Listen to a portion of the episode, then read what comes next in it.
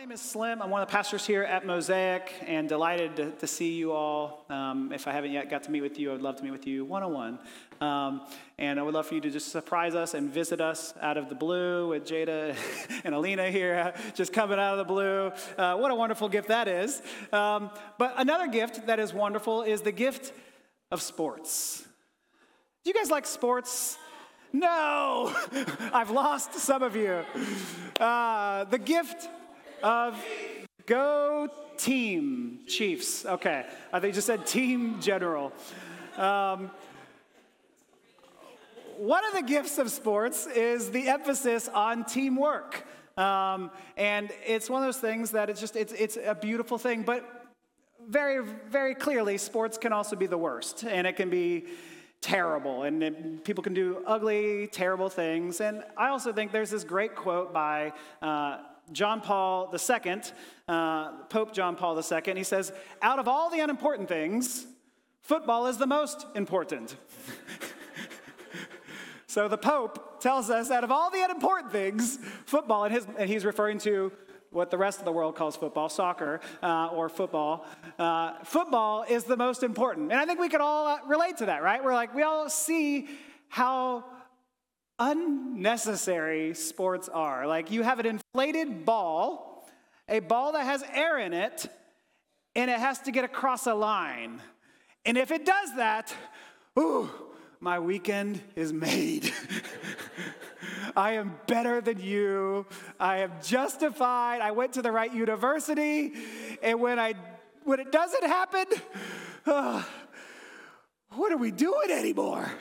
Like I, this is this whole fall was was was trash, right? This whole fall, whether you're a Baylor fan or whether you're an A&M fan or a general sports fan, at the end of the year, you realize if you're not the winner, uh, it's all the worst. And so, whether it's getting a inflated circular object or cone-like object across a, a line or into a hoop or at the back of the net, whatever it may be, we realize how unimportant sports are. Um, and yet, I remember when I was in high school, being taught the values that you can learn from sports. And one of the, the, I mean, I just remember how beautiful and actually to this day, critical it was to my understanding of how to work in the world to be able to be in the trenches with people I had to rely on while the enemy was coming against us. And so I had to learn how to rely on someone. I had to learn how to communicate with someone. I had to learn how to challenge someone and encourage someone. It, sports kind of become this nice little microcosm of life. It's a little petri dish to help us work some things out. It's very, very helpful in that way. Yes, it can be used very, very uh, unimportantly and things like that, but I, th- I think it is helpful. But I don't really want to talk about sports this morning. That's not the sermon. Um, the, the title of the sermon is Teamwork a case for equality across genders. Teamwork, a case for equality across genders. Now, the reason we want to talk about this is because we're in kind of a two week break between very heavy or long sermon series. Uh, so we just finished the book of Isaiah over a year. We have about two week break before we begin the Sermon on the Mount, which will be another year uh, or half. Uh, and it's just funny how that works, but that's what we're doing. Um, and what we're talking about here is something that is very near and dear to my heart.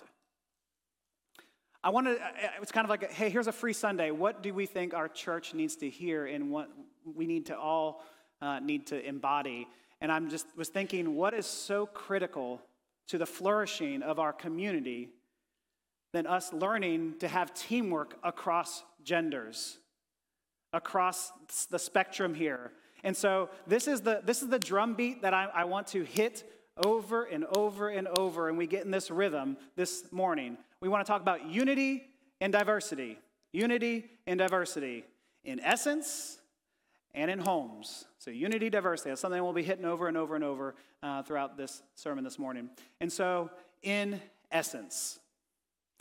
Now, when we talk about this, sometimes people will want to tune out. They're like, oh, a sermon on equality of uh, genders. And they're like, okay, so this is going to be a sermon for married folks.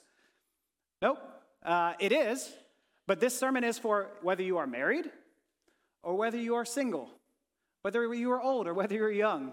Every single one of us, if we are a Christian man, we need to know how we look at women If we are a Christian woman, we need to know how we then look at men.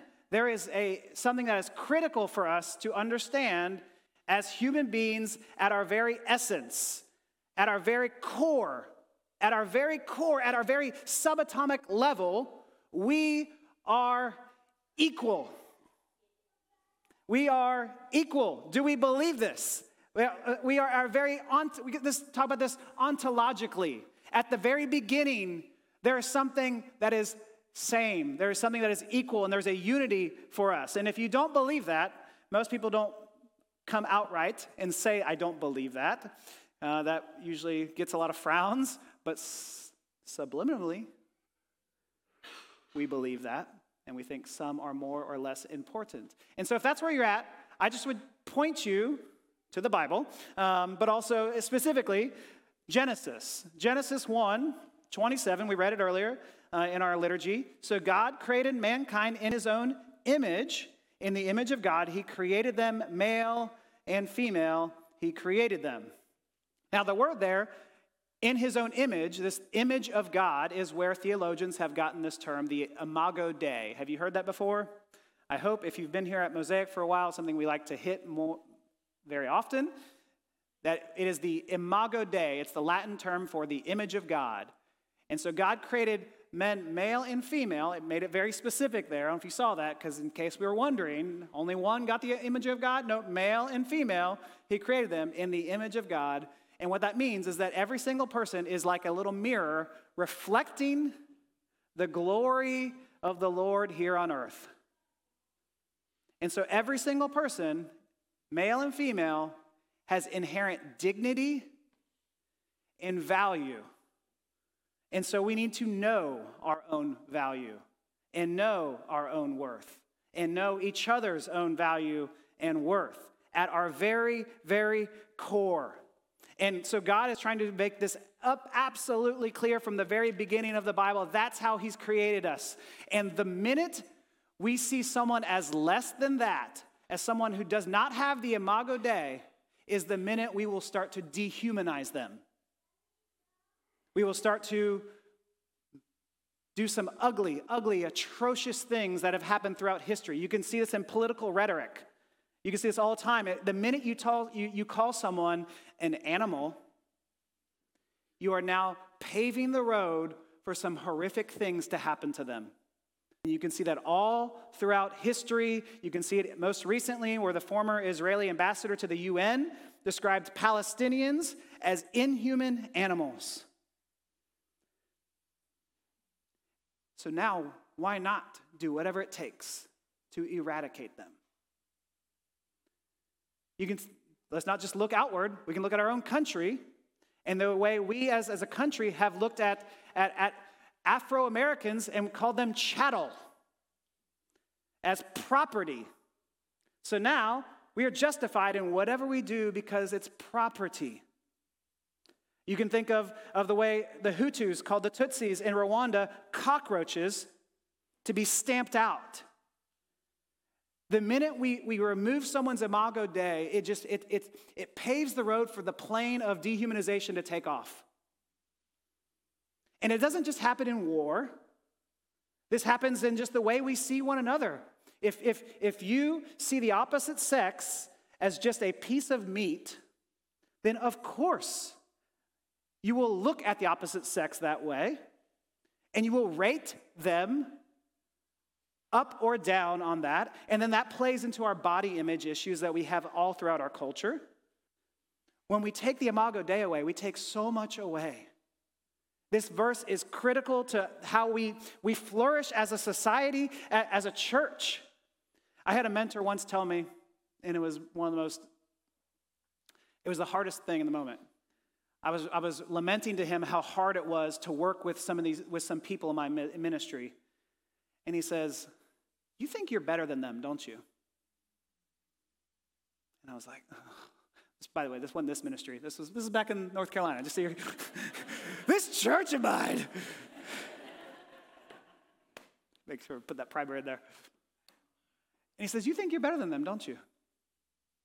He says, It is impossible for you to love anyone you think you're better than.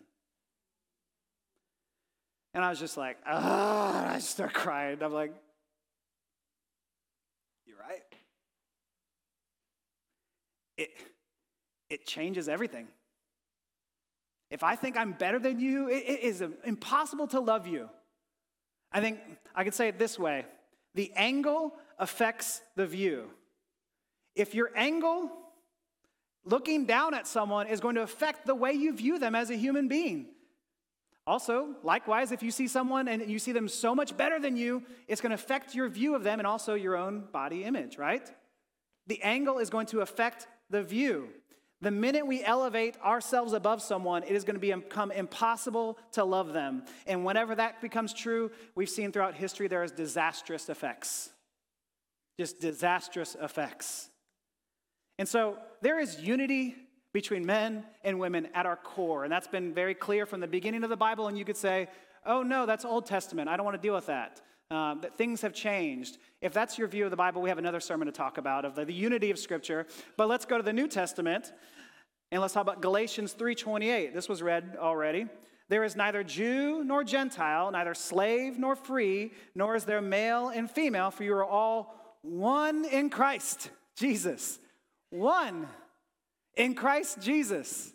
Oh, there's a beautiful, beautiful just song being sung right here that we are one. U2 is singing it like we are one, right? There's, there's, there's equality, there is unity. Yes, there are categories. That the categories here are listed Jew, Gentile, we could say in our context and because of our history, we could say black and white. We could say there is, there is none of that in one level, right? That we are one, or you could say male and female, meaning that there are no hierarchies because there are no hierarchies in the kingdom of God. There are no hierarchies and elevations in the kingdom of God. It is dealing away. It doesn't mean the distinctions are gone, the distinctions exist. We're not saying colorblind. We're not saying that. The distinctions exist, but the distinctions do not have power. The distinctions do not grade us up or down some, some lever. And so, this is the foundation I want us to see here.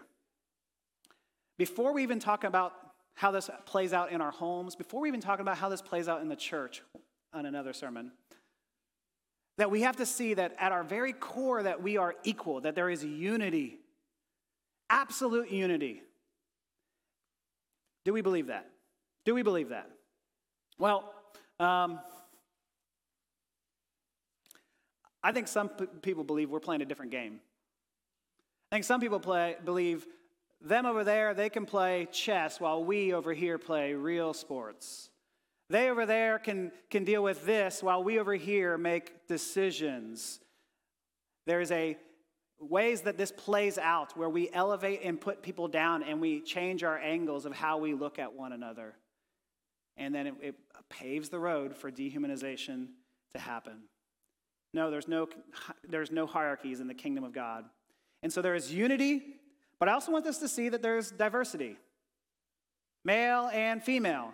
Let's go back to creation. God creates Adam, and Adam is there, and he's creating all, or he's not creating, he's naming all the creatures that God had created. And there's something wonderful about how many names did he come up with? And because there's so many creatures for God, for Adam to name, we don't know how this all works out.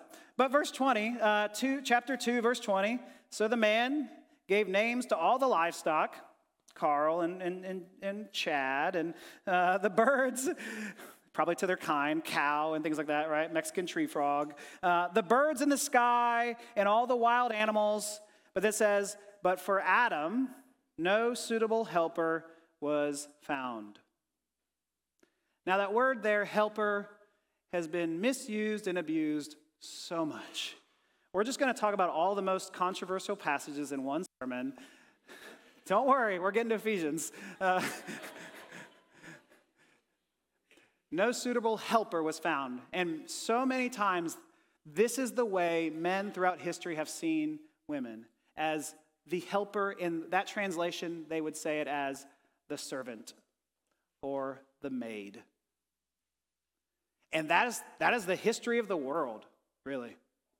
That we see women as, as less than and as our assistants.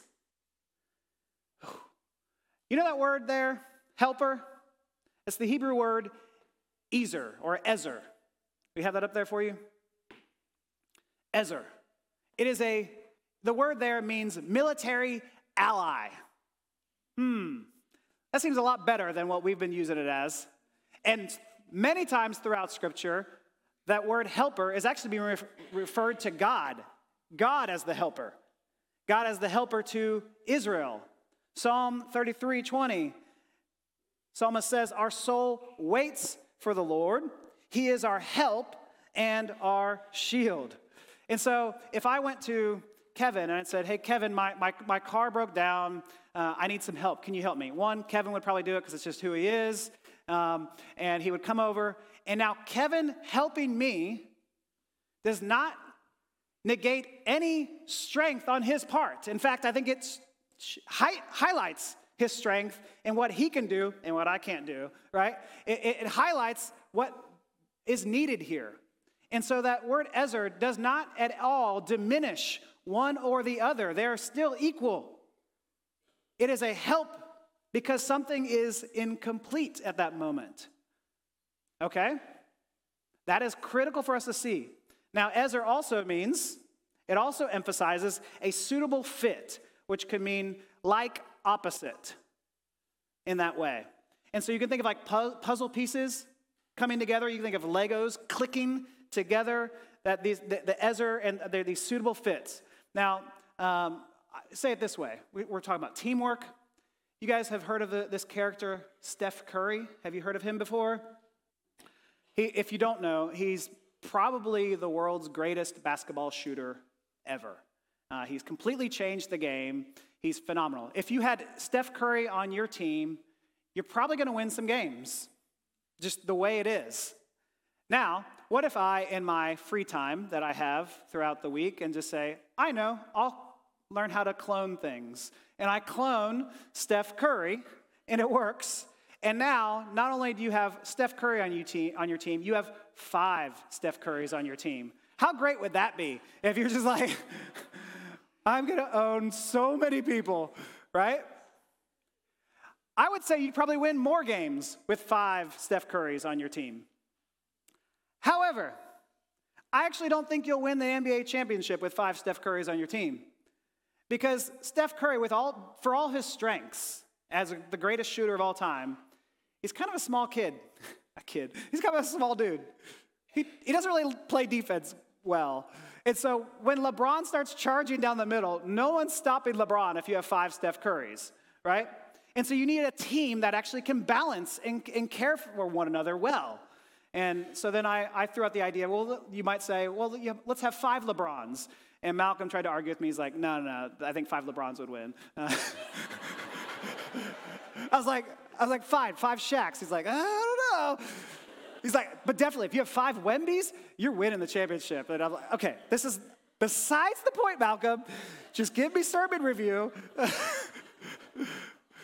the point is, we need a good team. We need a team that can balance one another out, like opposite uh, in this way. And so we have, we have differing strengths the way we will play off one another. Adam needed a suitable fit, a military ally that was like opposite him, equal and yet distinct. And now let me emphasize this point to, to everyone in the back. Maybe you, you don't hear, or uh, if you just, I need to wake up. Let me say it this way if at any point our differences elevate one gender above the other, we're doing it wrong.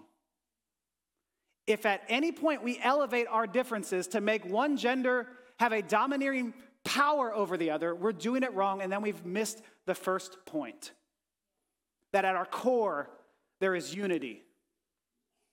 So let's affirm distinctions, but not elevate them to put others down. And so some want to say it like this okay, yeah, yeah, yeah.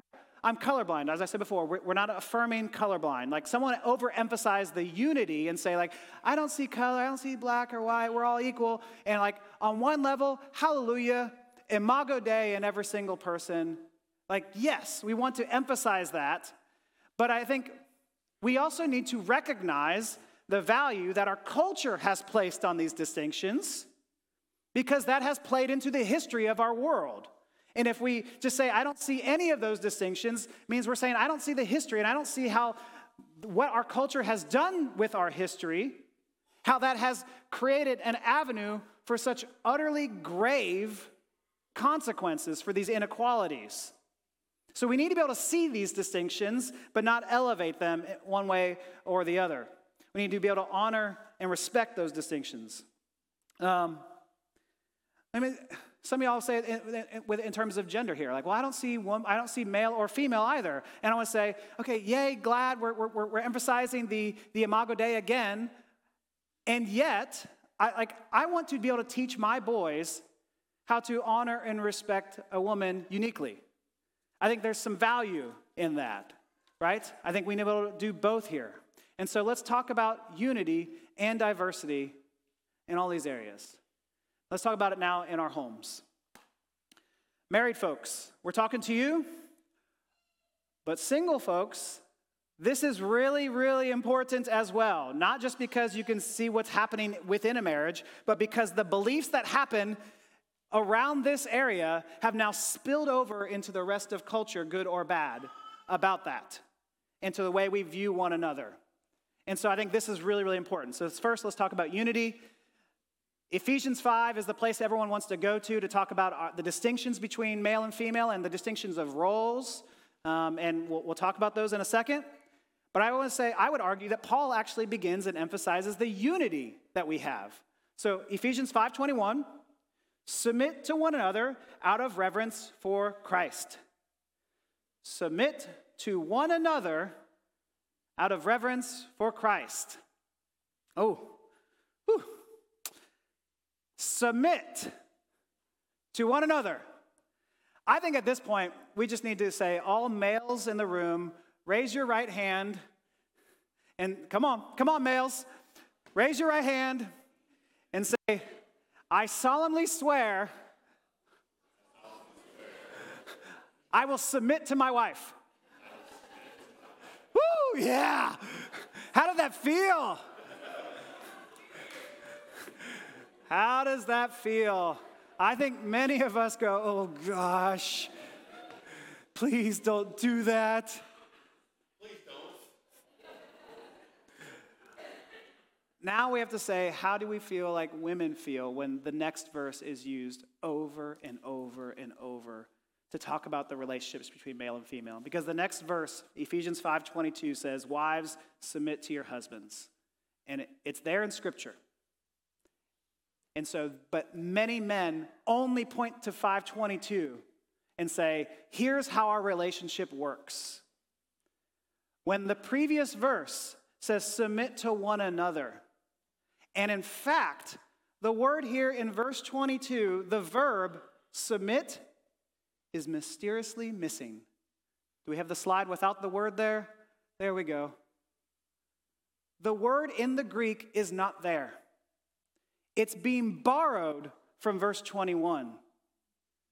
So now we have to see how interconnected this is and how important it is for us to see these verses together when many want to separate them and just say, Wives, submit to husbands.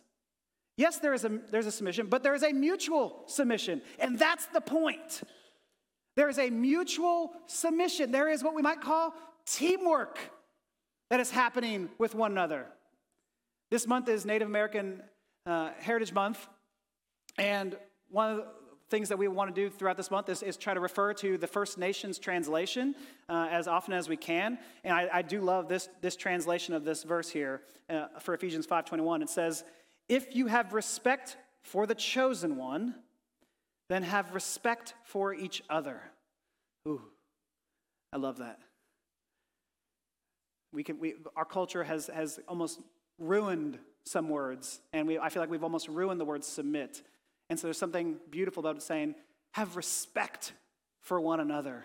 Love one another. There's like there's a beauty of the mutuality and the care that's just wrapped up in that, that version. And I love that because there's no hierarchy there. There is unity in the home, and there is no gender hierarchy. And if we if we miss point one, then of course there's going to be hierarchy in our homes. But I think many of us might affirm point one that there's a unity, and yet we still have hierarchy in our homes. Like, there is differences, but I think the trouble is, is when we universalize those differences, right? The trouble is when we universalize those differences and say scripture universalizes the differences between male and female. Like if we were to say all men should be the ones to take out the trash and all women should fill in the blank before I get myself in trouble. Already, we are now imposing upon Scripture our culture's views of what it should be. Like, we have to ask ourselves why are we letting our culture guide us in this way? All Scripture affirms is the mutuality and the teamwork that's supposed to be there, not the specific roles. They're like opposite, they fit well together. Kristen and I, Kristen and I, my wife, are very, very different. She's an Enneagram 1, I'm an Enneagram 9. She's uh, an introvert, I'm an extrovert. But you know what? We have like the same humor. we, we just crack each other up. We, some might say we have an eighth grade humor. Um, she didn't like that when I told her I was going to say that. See, we're different. But we, we, like literally yesterday, we were finishing each other's sentences. And it was like, this is weird. This stop, right? There is a, a there, there's an opposite attraction, right? There's a like opposite, but there's also something that binds us together, right? And if I were to universalize those differences and say everyone should be like that, then now I'm imposing upon the world what I think is actually just true of our, our marriage here. And so I think we need to check our motives when we do impose these categories on the world.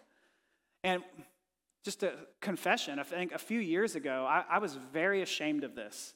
That I, I, though affirmed the unity that we have, I think when she would ask me to go take some of our kids to these doctor's appointments and dentist appointments and different things, I was begrudgingly saying yes, because that's what Enneagram 9s do. sure, everything's fine. Sure, everything's fine. But I was getting more and more frustrated every time she would ask because I saw it as only her role. This is what you do, not what we do. And it was just, it revealed a, a, a rot that was growing in my own heart of an ugliness, the way our marriage was. And it was not okay. That needed to be pulled out. And I, I love counseling. Go to a counselor. These are things for us to talk through. And so I, I want us to all realize that I don't think I'm alone in this. I think many of us struggle with some version of that, that rot that is growing, that we have to put before the Lord. And so at this point, some of you guys might object and go, I don't know, this feels pretty radical. What about, what about 1 Corinthians 11 3? But I want you to realize that the head of every man is Christ, and the head of the woman is man, and the head of Christ is God. And that is a tough verse. If you read it in a way that makes you think of Bill Gothard's uh, umbrella image. Have you seen this image before? This is old, old, old. You may not be able to read it on that, uh, on that, but you've probably heard some version of this. That you have this umbrella with Christ at the top, then you have the husband, then you have the wife and the children, right? The weird thing is that the rain is still going around and yet through the first umbrella. Don't know how those physics work. Bill, um, that's the one part we'll laugh at because the rest of it is pretty, it has been, it, I think it's ruined, ruined marriages. I think it's been very, very detrimental to our world in seeing things that way, that there is this hierarchy of men, women under them, and then children. Why? Well, if, if you see someone, if you, if, you, if, you, if you put someone down, you're paving the way for, for dehumanization to happen. And some of y'all are in this church this morning, and you've, you've experienced the thorns of that type of relationship. And it, it, it is just ravaging families. And so you've seen it firsthand where a man can say, I can do whatever I want because I'm in charge. Some of y'all have seen it in the reverse, where patriarchy, which is what this is, where patriarchy has now hurt and abused the men. Don't hear me equate these things. But putting that much pressure on a man to be the one leader of a home who can say, I don't, I don't need any help because I'm the one leader, versus asking for help and sharing the load. Like this is, it is, it's, just, it's destroyed our society in so many ways. And, and for some reason, church leaders have then applied this thing that they think is referring to a marriage, we, think we believe is wrong view of this, and then they've, they've put it out for the rest of the world and say, well, now women can't be over men in the military or in different things. And you're like, what? This is why I'm saying it's so important for us, whether we're married or single, to understand these passages because it affects everything. So, well, what do we do with that 1 Corinthians 11 passage? Let's put it back up there. But I want you to realize that the head of every man is Christ, and the head of the woman is man, the head of Christ is God. Well, I, I think there is a way to understand this verse. Head, you could be talking about the physical head, which doesn't really make sense in this passage. You could talk about source, which I do argue, um, or you could be talking about the top, which is what Bill Gothard argues. That's the, the top, like a hierarchy of like a board of directors, right? But I do believe the word there is actually source. And so let's translate it here with the word source. But I want you to realize that the source of every man is Christ. And the source, like the source of a, the head of a river, the source of the river, the source of the woman is man, and the source of Christ is God. How does that work? The source of every man is Christ. Yes, God created us. The source of every woman is man, meaning she was Eve was taken from the rib of Adam. That's how she was created. And the source and, and the source is of, of Christ is God. If we believe that there is hierarchy in this verse, then we believe there's hierarchy in the Trinity. Then we believe that, that God the Father tells the Son what to do. The Son doesn't go willingly die for himself, he is told what to do. And that changes all of our view of how the atonement works, right? This, this is so important for us to understand this.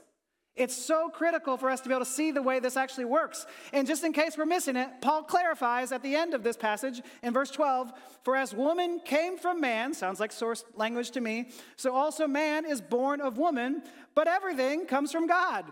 And so it's just absolute equality. I feel like God says, I can't be any clearer. That we are on the same team. God is building the dream team. He's building the dream team, and He wants you to be part of it. Because when you win and I then I win, then we all win. Now let's say you come this morning and you are, are broken. Let's say you come this morning and you realize and I've been I've participated in systems that have that have put the opposite sex down. And I'm just riddled with guilt and shame. I want to invite you to our Savior, Jesus. For while we were still sinners, Romans 5 8 told us, while we were still participating in these systems, Christ died for us. There is still time to repent and to change and to make these systems better. Like Jesus came into this world, and we have to see one, that Jesus is the creator of both men and women. And we want to say hallelujah. So that's step one. And then two, come to Jesus, repent. Come to the foot of the cross Repent. And as we look at Jesus, and as we look at his love for both men and women equally, and oh man, he uplifted women all throughout his ministry. As we look at that, then we will see the love of a Savior who says, I'm, I'm covenantally committed to you, even when you've messed up, even when you've done some horrible, ugly things, because you are a work of art. You've been created in the Imago Dei. You've been trying to destroy my works of art over there, but I will reclaim them as well as you. And so, what are we going to do here today? Let me give you three quick applications. I'm over on time, I'm sorry. Let's get practical. First, affirm the Imago Dei. Affirm the Imago Dei in someone in the opposite sex this week. Find something about the opposite sex in your midst, whether it's in your home or whether it's in your workplace, to be grateful for them and to convey that to them. And so affirm the imago Dei in the opposite sex. Secondly, I want you to go to that, to that opposite person and ask the question, whether it's your spouse or a coworker, whoever it may be, but if you are married, I would definitely start there. How can I be a better teammate? Ask that question today. You will have a lot to talk about. How can I be a better teammate? Because we are on the same team. And then three, thirdly, let's celebrate the distinctives. Like, let's actually celebrate the ways that we are different than one of us. I mean, in a church as well, like not just individually, but corporately, let's celebrate our distinctives and who teaches us and who leads us and who sits at the table and who actually gets to vote on things. Like, we should always be finding ways to celebrate our distinctives because I think we actually get a fuller picture of the kingdom when we actually do this. One of the beautiful things about having a youth Sunday is because when you heard the, the little kids' voices read scripture, you're hearing it very differently than when I read scripture. There's something beautiful in that. So let's celebrate the distinctives. God has made all of us with Imago Dei and is helpful. Let me pray for us.